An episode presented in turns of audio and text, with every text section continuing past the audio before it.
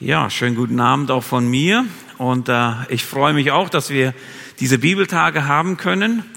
Und äh, wenn ich so drüber nachdenke, Bilder der Gemeinde, dann fielen mir auch eher die Braut, der Leib ein, aber so der Tempel, das war so erstmal so zweitrangig. Das war nicht so unbedingt das, wo ich gleich drauf gekommen bin.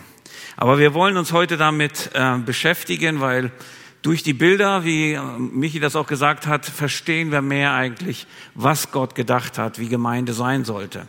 Und ähm, wir wollen uns heute beschäftigen mit dem Tempel, also die Gemeinde, der Tempel Gottes.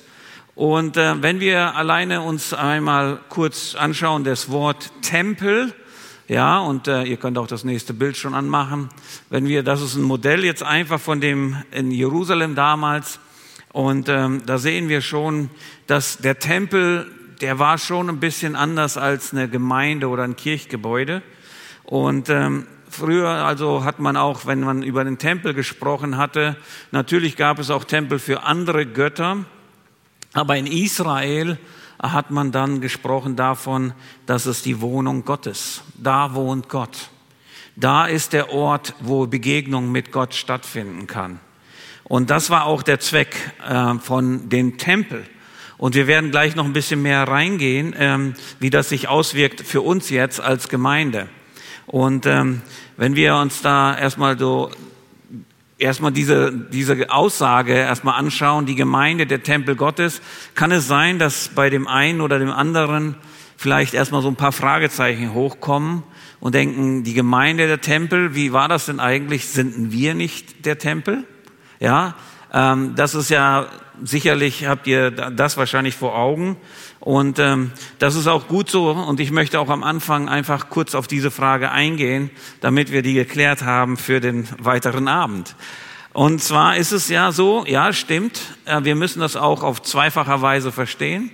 Ähm, es stimmt, die Bibel sagt, dass jeder wiedergeborene Christ ja also, wenn ich wiedergeboren bin, bin ich Tempel Gottes, weil der Heilige Geist in mir wohnt. Dadurch nimmt er Raum in mir und er bewohnt mich. Das heißt also, die Wohnung Gottes, also hier Tempel, mein Leib ist die Wohnung Gottes dann. Das sagt auch in 1. Korinther 6, Vers 19. Da spricht es davon, dass unser Körper äh, ein Tempel des Heiligen Geistes ist. Ja, und ähm, in, in Verse 19 heißt es, oder wisst ihr nicht, dass euer Leib ein Tempel des Heiligen Geistes ist, der in euch ist und dem ihr von Gott habt, dass ihr nicht um euch selbst gehört, denn ihr seid teuer erkauft, darum preist Gott mit eurem Leibe. Und es ist so, dass wir, ja, wenn wir wiedergeboren sind, dann werden wir ein Tempel Gottes. Und deswegen müssen wir auch behutsam umgehen. Wie gehen wir mit unserem Körper eigentlich um? Ja, äh, wie gehen wir mit unserem Leben um? Ähm, weil es eine Wohnung Gottes ist. Das ist richtig. Aber auch ist es auch richtig, dass wir als Gemeinde auch ein Tempel Gottes sind. Und ähm, wenn euch, äh, ich hoffe, dass es euch erstaunt, dass und für mich ist es immer noch so eine Sache, die ich noch nicht ganz greifen kann, ist, wenn der heilige Gott in einem Menschen wie mich, einem Sünder leben kann. Wie funktioniert das? Das ist eine Frage, die können wir nicht letztlich beantworten, aber das ist schon echt. Und ich hoffe, dass wir darüber staunen. Und dass wir aber auch heute ins Staunen kommen, was Gott eigentlich vorhatte mit der Gemeinde. Dass die Gemeinde ein Tempel Gottes ist. Und zwar, wenn wir 1. Korinther 3, Vers 16 und 17 lesen, ähm, da sehen wir, da heißt es folgendermaßen, 1. Korinther 3, 16, 17, wisst ihr nicht, dass ihr Gottes Tempel seid und der Geist Gottes in euch wohnt? Wenn jemand den Tempel Gottes zerstört, den wird Gott zerstören, denn der Tempel Gottes ist heilig, der seid ihr. Und ähm, hier, vielleicht habt ihr diese Stelle für euch immer persönlich gesehen, aber wenn wir den Kontext betrachten, werden wir feststellen, dort spricht Paulus zu einer Gemeinde Äh, und zwar geht es da ganz besonders im, im, im, Text davor darum, dass die in der Gemeinde sagen, oh, ich gehöre zu Apollos und Apollo und ich gehöre zu Paulus. Und so passiert eine Spaltung oder eine Parteiung in der Gemeinde. Und das adressiert Paulus in diesem Brief. Und ähm, er sagt dann auch einfach, dass diese Spaltung kann auch dazu führen, dass eine Zerstörung der Gemeinde passiert. Das heißt also, den Tempel zerstören, den Gott eigentlich gedacht hat.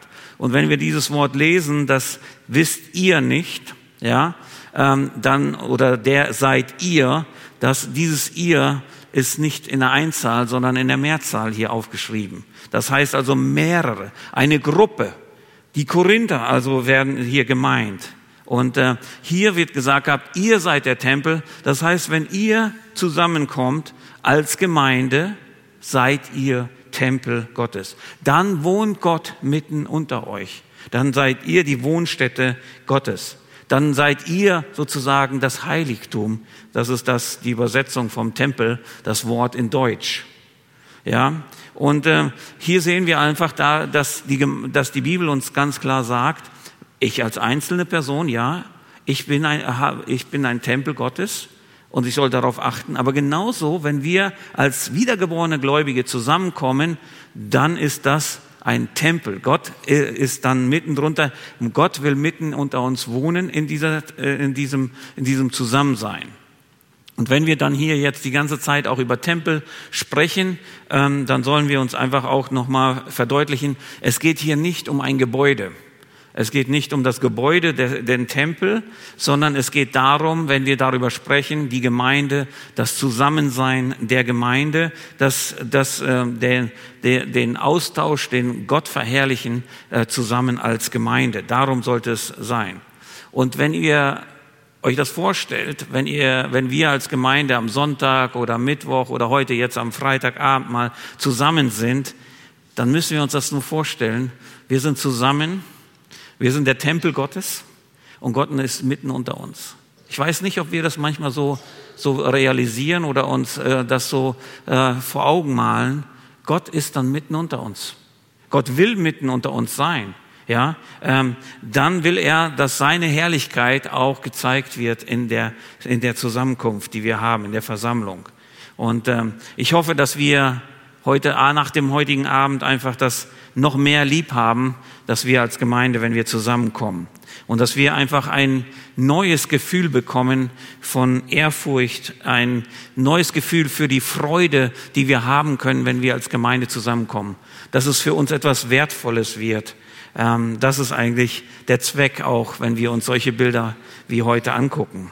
Freue dich, wenn du Gemeindemitglied bist, wenn du wiedergeboren bist, den Heiligen Geist hast, du bist Teil des Tempel Gottes. Ja, du bist Teil des großen Tempel Gottes und da sollten wir uns drüber freuen. Den ersten Punkt, den ich heute mit euch betrachten wollte, das war jetzt eine Randfrage, die wollte ich erstmal klären. Ähm, und jetzt können wir einfach zum ersten Punkt gehen. Und da ist, ähm, den habe ich einfach genannt, die Voraussetzung für den Tempel. Ja, und äh, wenn wir uns das, äh, das Wort überhaupt Tempel anschauen, dann müssen wir natürlich ins Alte Testament gehen und da müssen wir sehen, fangen wir an bei der Stiftshütte und dann halt die, den Tempel, den Salomo gebaut hat. Und wenn wir dann uns das genau betrachten, wie war das denn damals beim, bei dem Tempel? Dann werden wir feststellen, dass in diesem Tempel, da gab es bestimmte Bereiche, das Allerheiligste, das Heilige, dann gab es den, äh, äh, gab es sozusagen den inneren Vorhof und dann gab es auch den Vorhof der Heiden. Und ähm, wenn wir uns die, Auf, die Aufgliederung mal anschauen, dann werden wir feststellen, dass damals durfte nur das auserwählte Volk, die Israeliten, die durften in den inneren Vorhof reingehen.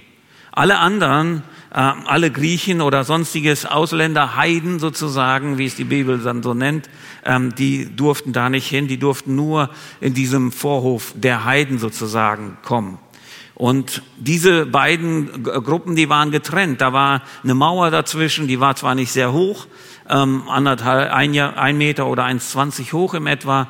Und dann gab es verschiedene Tore und an jedem Tor stand in drei Sprachen, wehe, du als Heide gehst dort rein, das ist die Todesstrafe für dich.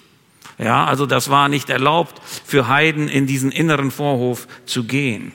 Und ähm, vielleicht erinnern wir uns auch, dass da eine Geschichte im Neuen Testament, die spricht nämlich davon, wo eine falsche Anschuldigung war. Vielleicht könnt ihr euch dran erinnern, in Apostelgeschichte 21, da ist äh, Paulus im Tempel und dann wird ein Aufstand gemacht, weil sie gedacht haben, dass Paulus einen, ja, einen Griechen, Trophimus äh, aus Ephesus mitgenommen hatte und ihn auch in diesen inneren Hof, was natürlich unberechtigt war und das gar nicht stimmte. Aber die Juden, äh, die versuchten dort einen Aufstand zu machen. Da heißt es dann, früher an jedem Tag, an jedem, an jenem Tag hatten sie ihn nämlich mit dem Griechen Trohimus aus Epheser, Ephesus in der Stadt gesehen und angenommen. Angenommen, Paulus hätte ihn in den Tempel mitgebracht. Und hier heißt es dann, also hier, da sehen wir einfach, da hat jemand das äh, äh, gesagt, also gesehen anscheinend und wollten Paulus anklagen, weil er dort ein Heide in diesen Bereich gegangen ist. Und wir müssen uns das so vorstellen, dass alle Gläubigen, alle Heiden, die waren äh, damals ausgeschlossen, die waren Außenseiter, sie durften nicht Teil dieser äh, der Gemeinschaft sein vorne. Und deshalb ist es auch verständlich. Wenn wir im Alten Testament lesen, dann ist es so. Und dann kommt das auf einmal das Neue Testament. Und im Neuen Testament entsteht da auch etwas Neues. Da ist ja, ähm, ja, die Gemeinde entsteht. Und deshalb, damit eine Gemeinde überhaupt entstehen kann, äh, muss etwas passieren. Ja, und ähm, das können wir sehr gut in äh, Epheser äh, 2 lesen, die Verse 11 bis 22. Ähm, ich werde es wegen der Zeit halber nicht ganz durchlesen, also ich werde es euch nur dort hineinnehmen.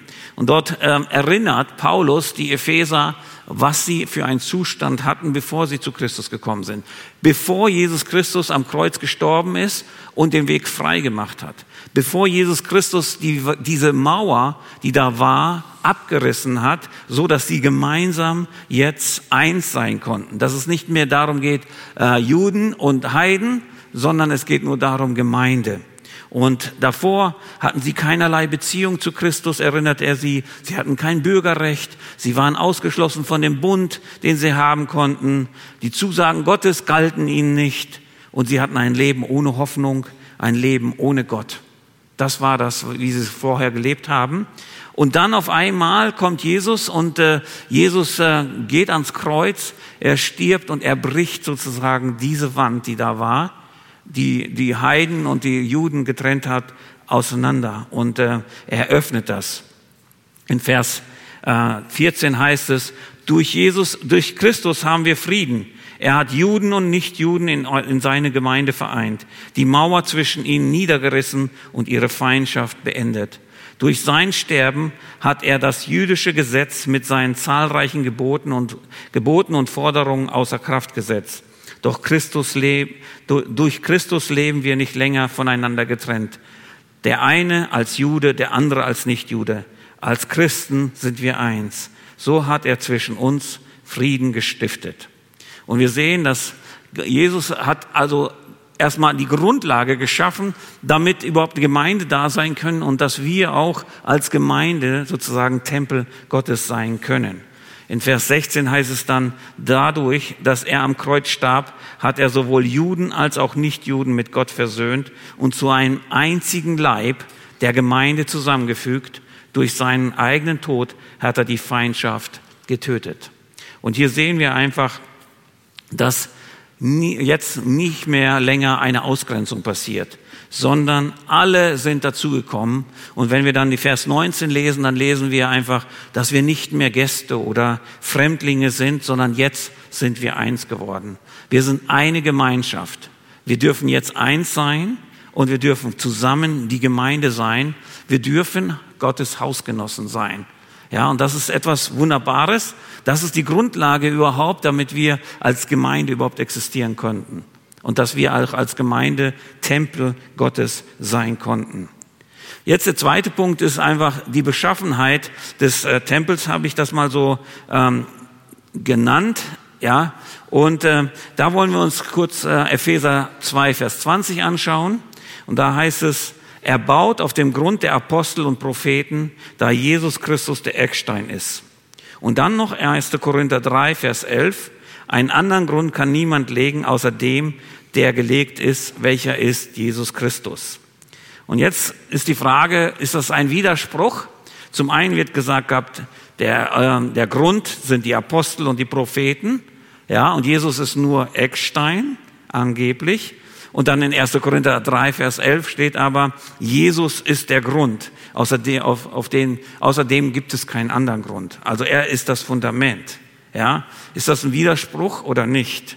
Ja, wir müssen das einfach sehen und sehen einfach, nein, es ist keinerlei Widerspruch hier, sondern es ist so, dass Jesus ist, die, äh, ist das Fundament. Jesus ist das Fundament. Er ist der Grund der Erlösung. Durch seine Erlösungstat ist es überhaupt möglich, dass eine Gemeinde existiert dass wir als erlöste Schar einfach zusammenkommen können, dass der Heilige Geist in uns wohnen kann, dass wir überhaupt Tempel Gottes sein können und wenn wir zusammenkommen, auch Tempel Gottes sein dürfen. Ja, das heißt also, der Grund, Jesus ist der Grund der Erlösung. Er hat es vollbracht. Und die Apostel? Die Apostel legten die Grundsteine für die Gemeinde oder den Grundstein für die Gemeinde. Sie sind Apostel, sie sind das Fundament, also der Gemeinde. Ja, aber Jesus ist das Fundament da drauf, äh, darunter.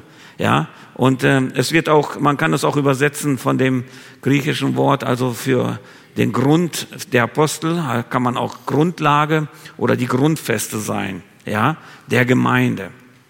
Und dadurch äh, können wir sehen einfach, jeder hat seine Aufgabe, aber es sind nicht die Apostel, auf denen wir alles bauen, sondern es ist das Erlösungswerk Jesu Christi. Darauf wird das gebaut, ja. Und darauf existiert auch und steht auch unser Tempel, unsere Gemeinde, ja. Und das ist einfach so, dass jeder, der Gläubige, der ist halt auf Jesus Christus gebaut. Und ähm, wir, wir wissen das natürlich, dass die Apostel, die haben die Gemeinde sozusagen gegründet, ja, durch Christus. Aber das ist das, was äh, Gott ihnen aufgetragen hat. Er hat ihnen das gesagt gehabt. Und sie legten den Grundstein für den Glauben der Gläubigen, für die Gemeinden. Ja, wir wissen ja bekanntlich, der Glaube kommt durch die Predigt. Und dafür waren die Apostel unterwegs. Dafür braucht es Menschen, die unterwegs sind. Wir sehen ja auch, wir wissen ja auch, dass zum Beispiel die Epheser nie Jesus selbst begegnet sind. Aber da waren Paulus und Silas, die haben das Wort Gottes verkündigt und sie haben den Grund gebaut. Sie sind die Grundlage. Sie sind äh, fundamental wichtig gewesen, dass die Gemeinde, dass der Tempel Gottes bestehen kann oder entstehen kann. Und ähm, wir wissen auch, dass da für Petrus schon lange eine Zusage war.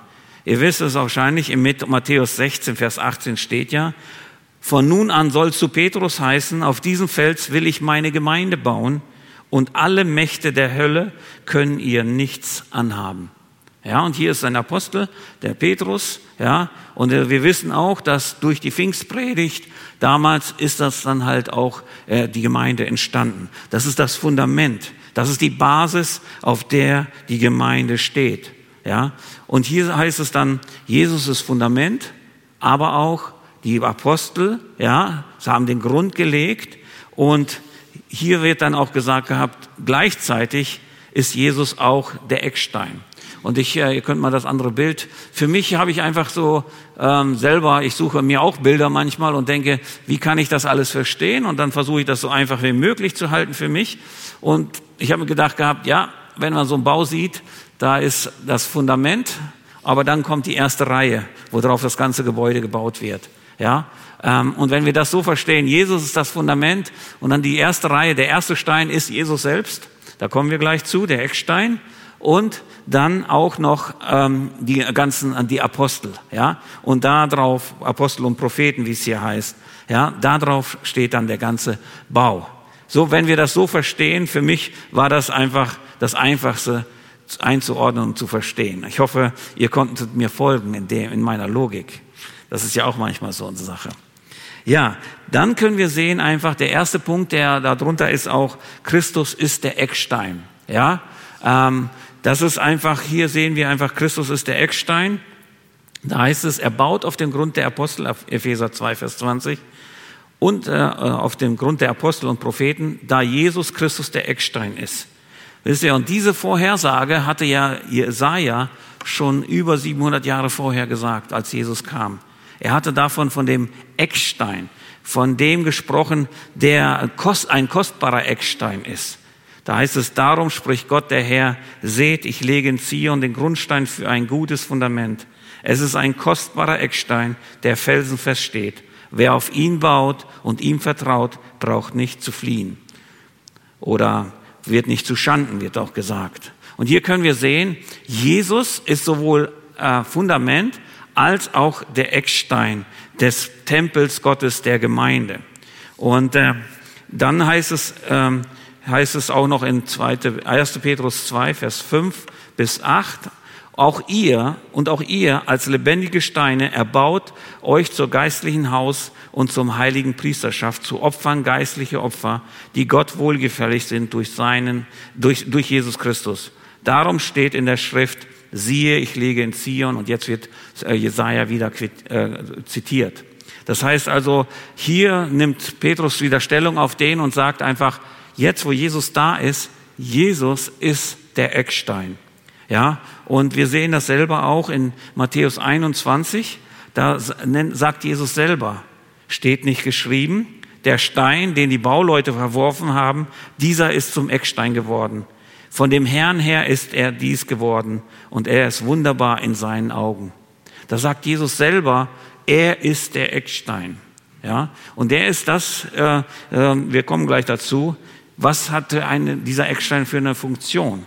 Die Funktion ist in, in Epheser 2, Vers 21 erklärt, er hält den ganzen Bau zusammen, durch ihn wächst er und wird ein heiliger, dem Herrn geweihter Tempel. Ja, also das heißt also, der, der Eckstein Jesu, der hat eine tragende Funktion. Jesus, der Eckstein, der trägt den ganzen Bau. Ja, da ist die ganze Last drauf. Und das muss ein großer und starker äh, Stein sein. Und diejenigen, die in Israel waren, die wissen das, die großen Steine, die ganzen Brocken, die da ganz unten sind, die dann das ganze Gebäude, die ganze Last halten. Ja, auch in, in der Ursprache heißt es auch eher so das Haupt der Ecke oder wir nennen das Eckstein Haupt der Ecke. Also einer der wichtigsten Steine, ja, und äh, das ist einfach so, dass wir wissen auch, die wurden dann aufeinander so gelegt und dann wieder so und dadurch hat es eine extreme Stabilität bekommen, das, das, ganze, das ganze Gebäude. Und ähm, hier können wir einfach sehen, Jesus sagt, ich bin der Eckstein, ich trage alles. Auf mich ist alles gebaut, ja, und ähm, hier können wir einfach auch eine Anwendung für uns machen. Ähm, Jesus ist die tragende Kraft seine Errettung trägt. Die ist fest. Die, die wird nicht äh, äh, brechen oder kaputt gehen. Nein, Jesu, wenn wir in Jesus vertrauen, sein, äh, unser Leben ist fest in Ewigkeit. Das hält. Ja, und deshalb auch wir als Gemeinde, wir als Tempel Gottes, wir können uns sicher sein, Jesus trägt uns. Ja, er trägt uns in jeder Situation. Ja, und er ist da, wenn wir uns versammeln. Der Eckstein hat nicht nur eine tragende Funktion, der Eckstein hat aber auch eine ausrichtende Funktion. Ja, der Eckstein, ja, der muss richtig und äh, gerade ausgerichtet sein und er bestimmt den Bau der Richt des, äh, die Richtung des Baus. Ja, er gibt es die Ausrichtung des Gebäudes vor und deswegen ist er so wichtig. Und hier können wir auch wieder sehen, Jesus sagt, ich bin der Eckstein. Jesus ist der Maßstab für unser Leben. Wenn wir ihm vertrauen, dann gelingt unser Leben. Ja, dann können wir uns ausrichten und dann gelingt unser Leben. Und genau das ist das, was er möchte. Er möchte, dass unser Leben gelingt. Und äh, Jesus möchte auch, dass wir als Gemeinde, ja, dass es auch als Gemeinde funktioniert, das gelingt. Und deswegen müssen wir einfach sein Wort nehmen. Das ist unsere Richtschnur. Danach müssen wir uns ausrichten. Und äh, das ist etwas, wo wir hier einfach lernen können. Jesus ist Fundament. Jesus ist aber auch Eckstein. Aber Jesus ist auch Baumeister, das gleichzeitig auch. Ja, und ähm, da heißt es in Vers 20, das Fundament des Hauses, in das ihr eingefügt seid, sind von dem Apostel und Propheten und der Eckstein des Gebäudes ist Jesus Christus. Und dann Vers 21, er hält den ganzen Bau zusammen, durch ihn wächst er und wird ein heiliger, dem Herrn geweihter Tempel.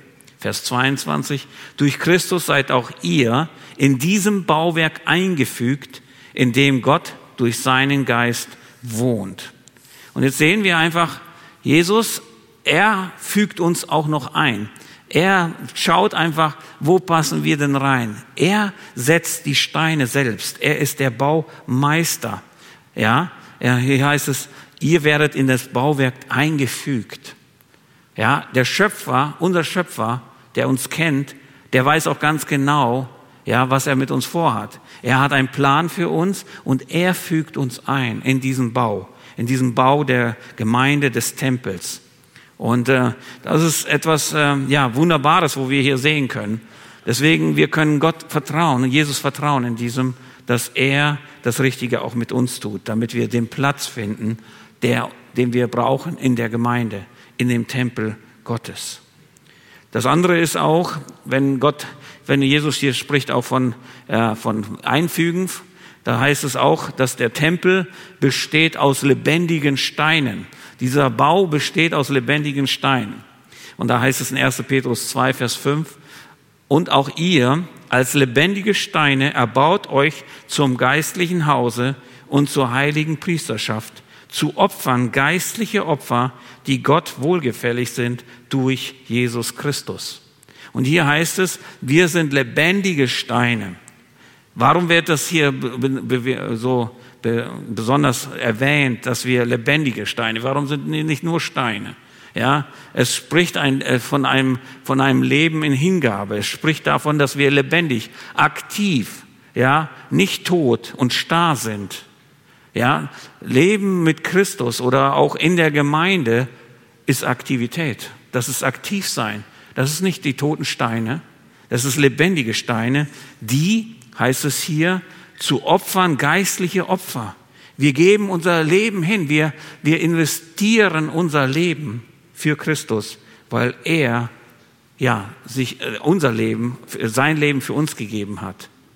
Lebendige Steine sind Lebe äh, Steine, die leben mit, die fühlen mit, die tragen mit. Und das ist das, was wir hier lernen können. Jeder Stein ist natürlich wichtig auch. Wenn, wenn dort große Lücken sind, dann wären da, wäre das nicht eine, so eine stabile Mauer. Und Jesus fügt uns ein. Und deshalb können wir auch sagen, in diesem Tempel, in dieser Gemeinde, jeder wiedergeborene Christ ist wichtig. Der ist gebraucht. Ja, wir sollen lebendige Steine sein und äh, wir sollen auch dort unseren Platz einnehmen, unseren Dienst einnehmen, wie es heißt hier, opfern, unser Opfer, Dankopfern. Ja, aus Dankbarkeit einfach ihm dienen. Das sind so erstmal so die, ja, die Fassade sozusagen, dem Bau, ja, von dem Tempel. Jetzt wollen wir ganz kurz noch anschauen, was ist denn die Funktion des Tempels, wenn wir darüber sprechen.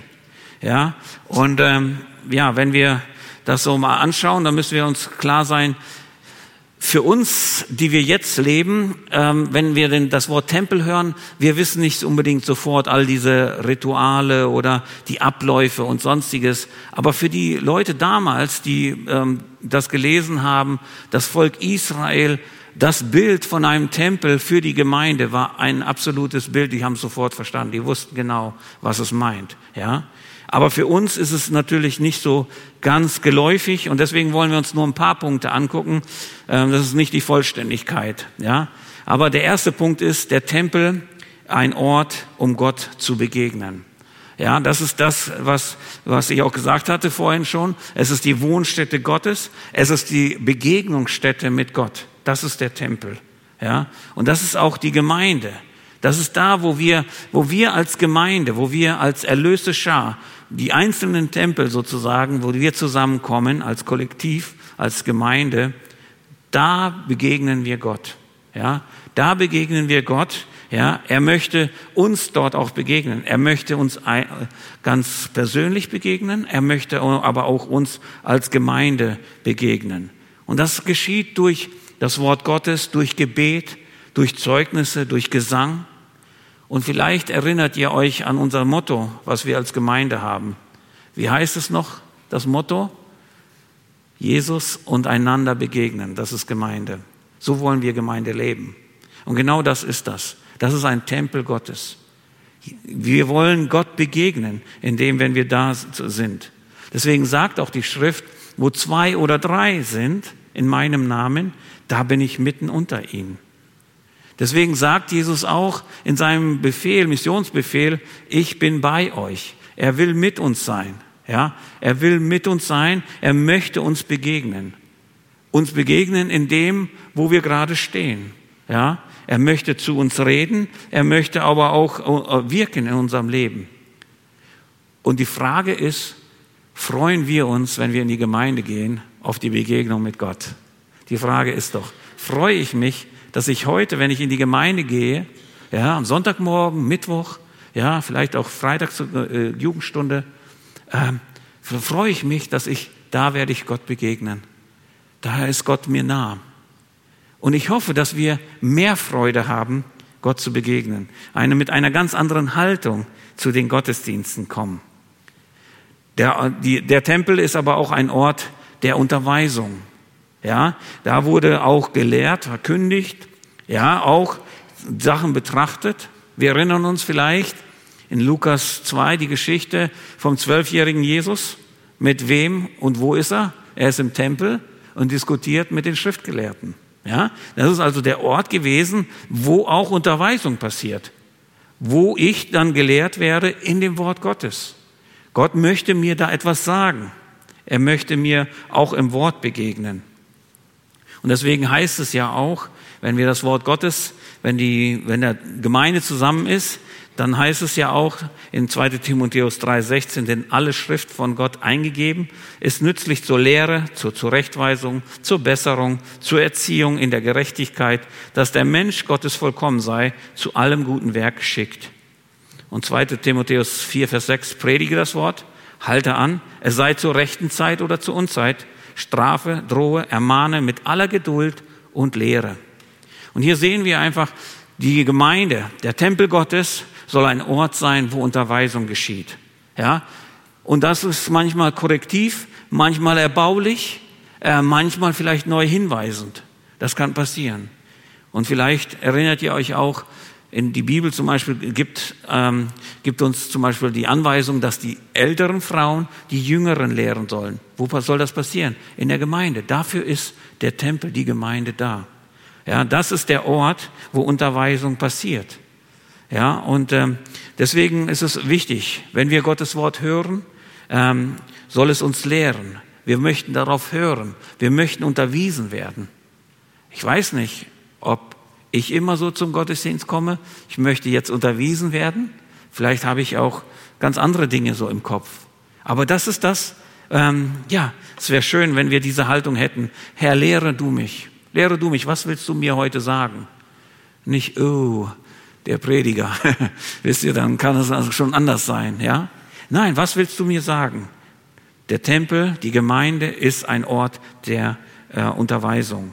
Aber auch der Tempel ist auch ein Ort der Anbetung, wo wir Gott anbeten. Da heißt es in Johannes 4, 24, Gott ist Geist und die ihn anbeten, die müssen ihn im Geist und in der Wahrheit anbeten. Und hier steht Wahrheit einfach für Wahrhaftigkeit, in Aufrichtigkeit. Ja, ähm, das ist einfach, dass wir in eine Anbetungshaltung gehen. Ja, Anbetung ist viel, viel mehr als nur ein paar Lieder zu singen. Das ist viel, viel mehr. Das ist nämlich eine innere Haltung, ja, wo ich mir ganz bewusst bin, ich möchte mit Gott Gemeinschaft haben, mit Jesus Gemeinschaft haben. Ich bereite mich auch ganz bewusst vor. Ich reinige mich, ich halte mich rein. Ähm, ich lasse dort keine Sünde rein, sondern ich mache mich bewusst auf, die, auf den Weg, Gott zu begegnen, ihn anzubeten. Ich möchte in seine innere Nähe, zu seiner inneren Nähe kommen. Ich möchte nicht einfach nur so distanziert sein, sondern ich möchte Gott erleben. Und deswegen ist das das Schöne. Wenn wir Gott äh, begegnen und auch wenn wir einfach jetzt hier und, äh, in Anbetung gehen, dann ist es etwas, wo wir einfach ruhen können, vielleicht auch mal in, in dem Erlösungswerk. Dass wir äh, mit, mit Jesus reden, das ist Anbetung. Äh, wenn wir auf ihn hören. Wenn wir seinen Willen tun, ist das Anbetung, weil wir sein Eigentum sind. Und wenn wir darüber nachdenken, was für einen Preis er für uns bezahlt hat, ist Anbetung. Deshalb einfach Abendmahl halten ist auch Anbetung. Und äh, wenn wir es so sagen können, ist einfach auch Anbetung ist einfach, dass wir uns bewusst werden, welchen Reichtum wir in Christus haben, was er alles für uns getan hat. Und das ist Anbetung. Es ist nicht nur Singen, es ist auch Singen. Und ich kann aus, meiner, aus dem Gesang innerlich genauso Gott loben. Aber es ist viel, viel mehr. Und das sollte der Platz sein. Die Gemeinde, der Tempel Gottes sollte Platz sein, wo Anbetung stattfindet. Und wo ich einfach bewusst bin. Aber es ist von meiner Haltung abhängig. Ja, es ist nicht von dem, von den äußeren Umständen, sondern es ist von meiner inneren Haltung abständig, äh, abhängig, wie ich anbete und ob ich anbete. Weil ich kann nämlich fromme Lieder singen und absolut weit entfernt vom Herrn sein. Ja? Und Sünde in meinem Leben tolerieren. Und das sollte nicht sein. Gemeinde ist ein Ort der Anbetung. Gemeinde ist auch ein, oder der Tempel ist ein heiliger Ort. Ja? Es heißt ja auch, er hält den ganzen Bau zusammen, Epheser 2,21. Durch ihn wächst er und wird ein heiliger, dem Herrn geweihter Tempel. Dadurch, dass Jesus wirken kann, ja, dadurch werden wir einfach verändert in seine Eigentum sozusagen, in sein, mehr in sein Ebenbild sozusagen, ja. Gottes Name sollte hier geheiligt werden, besonders gehalten, geehrt werden. Das sollte passieren in der Gemeinde. Und da ist, deswegen ist es auch so wichtig, das Heiligtum, das der Tempel wurde auch das Heiligtum genannt, ja, das ist da, wo Gott wohnt, wo er da äh, anwesend ist. Der heilige Gott. Und das sollte genauso sein. Gemeinde, das Zusammenkommen, der Tempel ist ein heiliger Gott. Und ähm, da sollten wir uns auch darauf ausrichten. Wir haben es fast geschafft. Nur noch ein, einmal ein, ein Punkt. Und zwar die Haltung, die wir haben sollten, wenn wir zum Tempel, zur Gemeinde kommen. Das ist der letzte Schluss, äh, letzte Punkt. Ja. Und wenn wir uns das mal anschauen, dann, wenn ihr das Alte Testament mal anschaut, dann werdet ihr auch feststellen, dass in dem, in Psalmen zum Beispiel gibt es manche, die nennen sich Wallfahrtslieder. Ja. Die werden gesungen. Und wenn die Leute, wenn das Volk Israel damals losgegangen ist, um zum Tempel zu gehen, ja, ähm, dann haben die gesungen, da haben die Gott gelobt. Es war eine, eine Hochspannung da, es war eine Freude da, da war eine Sehnsucht da, zu diesem Ort zu kommen, um mit Gott Gemeinschaft zu haben, um mit dem Volk Israel Gemeinschaft zu haben. Ja, und die waren freudig da unterwegs. Sie konnten es kaum abwarten, bis sie endlich da waren. Und die haben das gesungen, die haben sich vorbereitet. Ja, und die marschierten freudig da hinauf zum Tempel.